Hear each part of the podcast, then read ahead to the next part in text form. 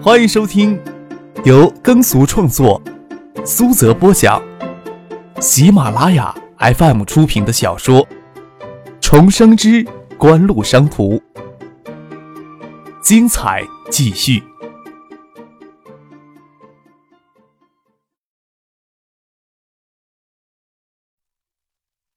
第五百七十四集。有些恩怨，换人刻骨铭心；有些恩怨，张克则看得很淡。张克朝林明辉微微颔首而笑，算是打过了招呼，仰头看着俏生生站在跟前的陈静：“你怎么会在建业呀？”“从北京飞回来，刚下飞机，等着找子佳一起吃晚饭呢。倒是没有想到你会孤零零的一个人坐在这里发愣。”陈静笑着说：“等着还人家钱呢。”张克又不能跟陈静诉苦，刚给两个女人无情的赶出门来，揉揉脖子，朝旁边让了让，说道：“你呀，还是坐下来说吧，脖子这么抬呀，会比较酸的。”陈静身高接近一米七，再穿上高跟鞋，视觉上更加挺拔，穿着乳白色的中袖圆领衬衫，从下往上俯视，会有些觉得双峰的俏丽挺拔，但在陈静坐下，就能瞥见微落的白嫩乳沟。下身是蓝色及膝套裙与肉色丝袜的细跟鞋，使得她修长小腿看上去更具魅力。你会欠人家钱？陈静问道。深邃透着神秘光彩的眸子凝视着张克的脸颊，待他侧过脸来，又假装无意的移开，注意到张克的目光似乎落在自己颈脖子上，竟会情不自禁觉得那里有些发热，伸手摸了一下，又侧过头来问张克：“这里有什么？”有根头发丝。众目睽睽之下，张克又不能伸手帮陈静将他脖梗子上那根青丝捻起，又不能将嘴凑到那脖梗子上将那根青丝吹掉。张克心里虽然受得了这样的诱惑，还只是拿言语指挥着陈静，自己将那根发丝剪掉。夜风呼啸，密密的梧桐叶在头顶挑碎，沙沙声不断。谢子祥愈后小跑过来，湿发贴在泛红的脸颊上，跑过来气喘吁吁，秀美的脸蛋看上去鲜嫩明丽。张克倒是想不到谢家的小女魔头有女人味的时候。你们为什么又能恰好遇上？你们为什么又能恰好遇上？谢子祥微抿的嘴唇，眼睛同样的盯着站在街边长椅上的陈静与张克。眼神里有种不加掩饰的暧昧猜疑。胡说什么？就是恰巧遇上。陈静脸颊微红的站起来，拉过子娇的手，掐了一把，又转过身来问张克：“要不要一起再吃些什么？”张克才不管谢子家的胡言乱语呢，看着巷子口有一摊车摆出来，说道：“你们呀，要是不熬夜的话。”巷子口有个夜摊，倒是有家不错的，算我请你们吧。上回在巷子口一家夜摊吃过夜宵后，忘了带了钱了。这次呀，总得将钱给了人家才能走掉呢。夜摊车带着一个遮雨棚，收拾的很干净，两张折叠桌，摊主是个清秀的少妇，看上去像摊主的女儿，小女孩子只有五六岁的模样，懂事帮忙的递碗筷。张克与陈静、谢子家坐在一桌。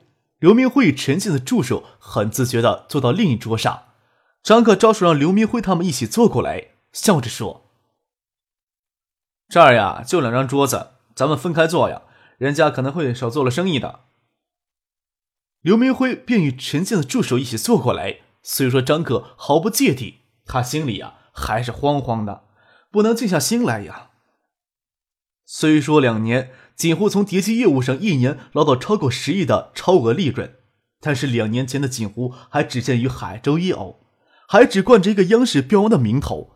此时的锦湖虽然在电子工业百强榜上排名还不凸显，但是在业内的地位已经远非两年前的锦湖能够相比的了。就像这次在北京举行的信息产业技术论坛，丁怀还是勉为其难的抽出空前去参会。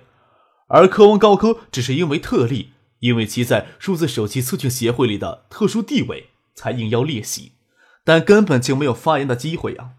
此时的锦湖甚至能够深刻的影响东海省的经济决策。周一平、杨云、蒋薇三人当年与自己一起最早进入锦湖，早已各当一面，也非此时的自己能够相提并论的了。回想往事种种，刘明辉心里百感交集，沉默着听别人说话，也很少插嘴。除了粽子之外，夜宵车还提供松子糕、桂花糕等糕点，还有稀粥在小锅里熬着。张克要了咖啡与松子糕，尝过以后，口感相当不错，感觉像是自制的糕点。但是在这里坐下来之后，张克已经给谢子家嘲笑说是，即使吃夜宵也会考虑摊主外貌的家伙。张克倒不便拿这个话题跟摊主搭话，心想呀，自己在谢子佳眼里何时成了一个好色之徒了？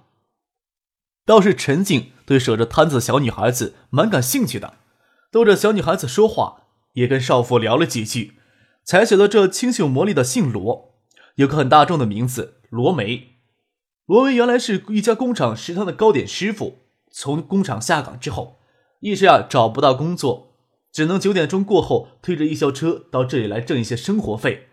女儿丢在家里啊，也没人照应，夜里带出来还能帮些忙。看着少妇罗梅眉头微锁，张可心想，她或许生活另有苦楚，只不过交浅言未深，也不方便打听什么。总之，五六岁的小女孩子给大人熬夜到凌晨，肯定不是常人想过的生活呀。罗梅时不时打发她女儿到巷子口外的路边去放哨，担心市容执法队的人过来。这里夜里推着车出来摆摊的人，就怕市执法队的人。看情形，小女孩子倒是巷子口几家夜坛共同的小哨兵了。九八年，建业市政府还没有正式下设城市管理局，由市政管理局负责市容管理的职能。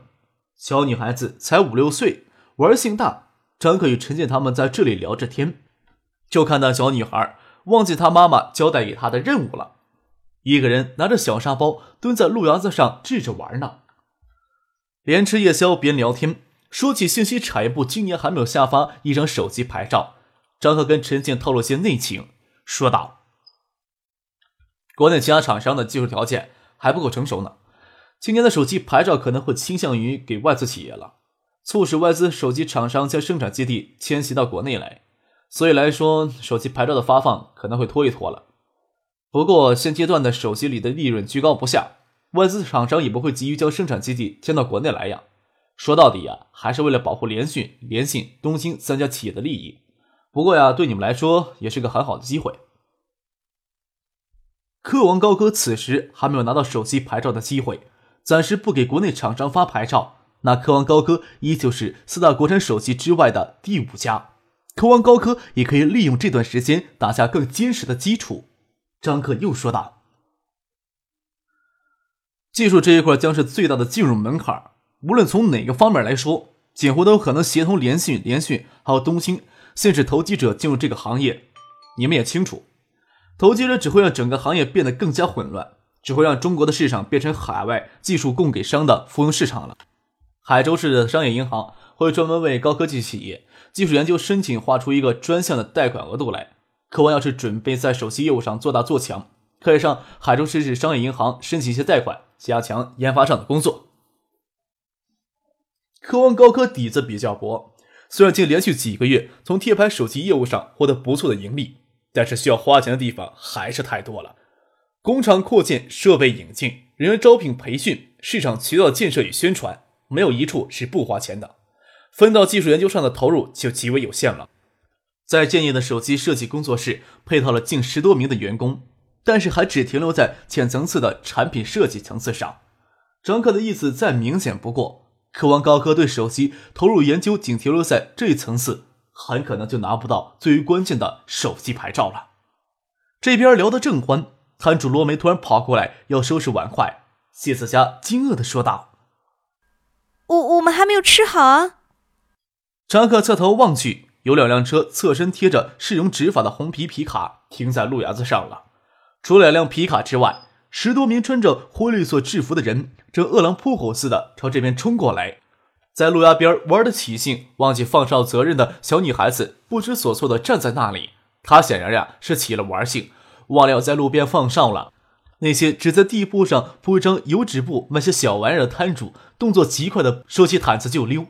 罗梅却来不及推着夜宵车逃离，张可甚至都来不及将嘴里的那口松子糕咽下去，就三四个执法队的队员将夜宵车一把抓住。为首的那人一边指挥手下的队员去追四处乱逃的摊主，一边不耐烦的指挥人物处置夜宵车。东西都丢掉，车子丢皮卡车里拖走。不将这些刁民的家伙都给砸烂，整不干净。罗梅刚开始有些发愣，但一听到赖以生存的夜宵车要给拖走，突然醒悟过来，抓住车把，将整个人撂到地上，嚎啕大哭起来：“ 不要将我的车拉走！我下回再也不出来摆摊了。这车是借人家的，给你们拉走，我拿什么还？”小女孩子这时候也跑过来，帮着她妈妈一起抓住车把，不让人将夜宵车拖走，呜呜的哭了起来。都是楠楠的错，楠楠下次再也不贪玩了。你们不要将车拉走，楠楠下次再也不贪玩了。两个执法队员将母女俩的手从夜宵车上硬掰开，拉到一边又有两名执法队员将车上的糕点、锅里的粥、粽子、茶叶蛋，还有饮料等等，统统拿塑料布包着，丢到巷子口的垃圾桶里，将夜宵车抬到皮卡的后车厢里，又跑过来将折叠桌椅拿走。陈信看不过去，对着要过来拿走折叠桌的执法队员说道：“你们知不知道什么叫文明执法？”“哼，你们呀，少他妈多管闲事儿！什么叫文明执法？这些刁民呀！”要不能一次将他们整怕了，他们天天出来给你打游击，谁他妈受得了呀？还有呀，你们购买呀不法摊贩的食品，就是跟我们执法队过不去，请你们离开就是客气的。要不你们这些人贪便宜惯着他们，这哪来这么多垃圾啊？执法队为首那人憋着陈进人长的娇艳，挨在这边没有走远，听见陈进站起来要打抱不平，还没怒目的就训斥，陈进气得俏脸发白。她一个娇滴滴的女孩子，又不能跟身前这个腰圆膀宽的汉子争强斗狠。陈信的助理站起来争论：“你们的领导是谁呀？有你们这么执法的吗？我们要打电话呀，跟你的领导投诉你们这种野蛮执法行为。”哼，野蛮执法，投诉！那人谈笑将折叠桌踹到一旁：“去去去去，你们他妈给我投诉去！”张克避开不及，给桌上掀翻的咖啡泼了一身。刘明辉大腿外侧给踢飞的桌角撞了一下，撞得生疼，一时没有反应。张克起了性子，刚要发作，就听见身后一记扇耳光的脆响，转头看见卢梅冲着一个执法队的队员又疯又抓又挠。你们这些畜生，你们竟然动手打孩子！那名执法队员举起手掌。小畜生咬我！另一名执法队员跑过来，将罗梅摁住在地上，让他无法动弹。张克这时候才看见小女孩子白嫩的脸颊，阴晰的印出了五个手掌印，给打得发懵了，跌坐在地上，却没有哭出来。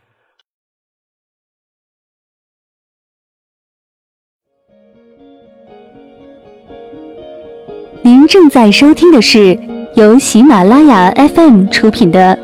重生之官路商途。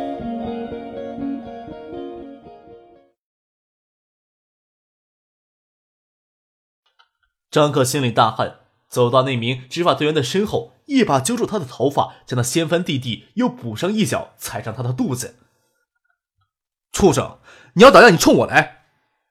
其他执法队员看见这边动起手来，张牙舞爪的扑过来，及时赶到的父亲抓起折叠椅，双手一分就拆散了。喝住那些执法队员，谁敢上来？又一把抓住将罗明摁倒在地那名执法队员，猛然推开。那名执法队员跌了一跤，爬起来，又是一跤才踉跄的站住，这才让执法队的其他人不敢贸然的冲上来。跟着父亲过来两名保卫，将张克与小女孩子护在身后。张克补了一脚，将他给揪住头发踢出去。那名执法队员，陈静、谢子佳、刘明辉他们也聚到这边来。罗梅这时候走了过来，将女儿搂在怀里。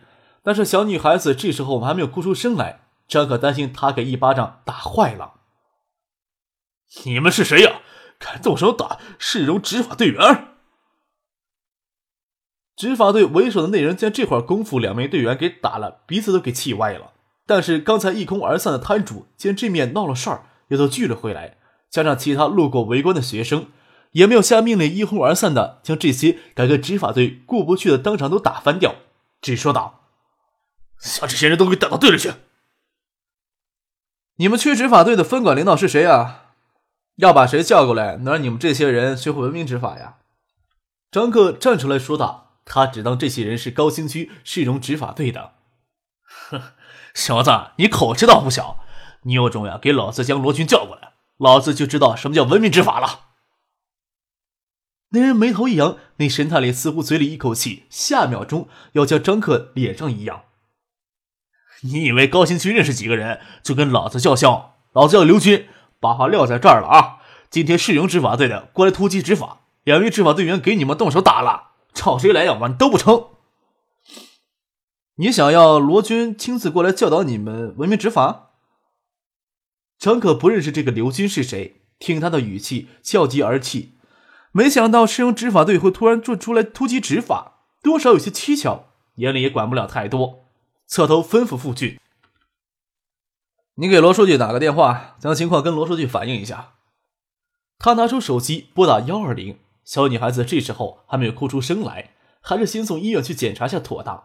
但是这些执法队的人虎视眈眈，只怕不会同意他们开车离开，只能先通知医院派救护车过来。这个刘军不是虎大的，见傅俊、张克在那里拿出手机来打电话，他也拿出体积硕大的摩托罗拉手机打电话拉人过来。这里现在还有多少人？都他妈给老子拉到学府巷来！真他妈的晦气！我呀，刚才带人到学府巷来执法，张宇跟肥花毛人给打了。市政管理局执法大队载了满满两台卡车的人过来，上百号人，灰绿色的制服，从卡车栏杆上跳下来。虽然手里没有拿着钢管之类的武器，气势还是相当的壮观的。罗军的车就慢了一步，这时候才能看到如此壮观的气势。罗军坐在车里，阴沉着脸。没有吭声，秘书先下车帮他打开车门，但是罗军没有急着下车，看到肖明建的车也驶了过来，才下了车。肖明建在参加一个招待日本投资商的酒会上，接到罗军书记的电话，通知徐福将召开一个临时的现场会议，拉了同时出席酒会的副市长胡宗庆一同匆匆赶了过来。过来就看到这壮观的局面，脸色呀也很难看。看罗军下了车之后，他的脸色再难看，也要跟着下车。胡宗庆小声的抱怨：“哎呦，到底发生什么事儿了？让其他人过来解决不行吗？”市政执法队的管理局归市政府管辖，不管出了多大事情，只要给罗军揪了出来，肖明建都不能等闲视之。稍有疏忽，说不定给罗军抓住小辫子，给当场落面子。肖明建刚要吩咐秘书通知市政府副秘书长、市政管理局的局长钟平到场，罗军走过来说道。咱们先过去看看发生什么事儿了，到底是发生什么事情了？要搞出这么大的局面，要不是穿着这身制服，让市民看见了，还以为黑社会也得出来活动呢。说到这里，又冷冷的说道：“就是呀，穿了这身制服，让市民看到这场面，影响也会更加恶劣。”肖明建没有拎清楚到底发生了什么，又无法跟罗军争辩什么，只能先闷着气儿，搞清楚情况再说。气势汹汹冲下卡车的执法队员，还没有等他们发挥出人多力量大的优势，刚隔离开围观市民的学生，还没有等他们将闹事人扣下来，围观的人就轰然叫起来：“王书记、肖市长来了！”又有人喊道：“胡副市长也来了！”妈了个逼，当老子是吓大的呢！刘军将烟屁股放在嘴里，狠狠的吸了一口，看到罗军、肖明建。胡宗信三个人阴沉着脸从上百号制服的执法队员当中走了过来，微张着嘴，烟屁股粘在嘴皮子上，一股烟灰落在衣领上也不自知。胡宗信是副书记兼常务副市长，在市里地位比纪委书记还要高，算是三号人物。这下子把一二三号人物都赶了过来，见看见张克那张清俊的脸，心里咯噔跳了一下。每逢呀跟这个家伙沾上了边。准没有自己的好事儿，往前走了几步，看见张克衬衫上的咖啡渍，小明见心里有些恼火，就因为跟市政府执法队起点小冲突，就要将他跟罗军换过来，还真当自己是太子爷了。肖明建的脸色愈发的难看。罗书记、肖市长、副市长，罗军哆嗦的将烟屁股丢掉，朝罗军、肖明建、胡宗庆迎了过去。罗军对刘军还有些印象，但也不深，知道是个小角色，没有吭声，往给十多名执法队员围在中间的张克等人走了过去。肖明建瞪了瞪市政管理局执法大队的副队长刘军一眼，低声训斥道：“你给我搞什么鬼呢？给我过去，老老实实的赔礼道歉。”他心里虽然恼恨张可为这点小事儿就让他与罗军拉了过来，但是人既然都过来了，那只能将恼火压在心里，让眼下的事情顺顺利利的度过去。等他跟罗军走过去，才发现张克身后一个少妇坐在地上，怀里抱着一个小女孩子。只听见张克在前面跟罗军说：“罗书记，你亲自过来就好，其他事情暂时不急着说。先市执法队的人让出了条路来，送这个小女孩子先去医院吧。”肖明建这时候才觉得事态有些严重，少妇怀里小女孩子左脸颊上手指赫然刺目，这倒也罢了。这小女孩子目光有些呆滞，躺在少妇怀里没有什么大动静。救护车就停在巷子口的另一侧，不过显然给执法队的人挡着，没能过来。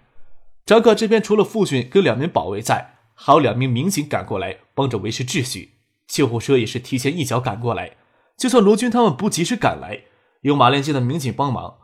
刘军再大胆子也不敢阻拦着，不让他们将小女孩子送医院里去。张哥这么说，也是对刘军这些野蛮执法的执法队恨之入骨，无形之中给他们加了一道罪。罗军由刚才的脸色变成铁青，盯着肖明建看。肖明建阴沉的回头看着刘军，语气恶了三分：“这是怎么回事啊？我跟罗书记人不过来，你打算怎么处理这事儿啊？”刘军这时候骨头都软了。脑子都没法正常运转了，愣愣的看着给泼了一身咖啡的张克，他怎么也没有想到市委书记罗军只给这个其貌不扬的小白脸一个电话招了过来。他人再傻，也不给这时候反咬张克他们一口。张克看着罗梅母女走进了救护车，让父亲派了一名工作人员跟着一起去医院。这时候才有余下时间转过身来，冷眼看着执法队为首的刘军。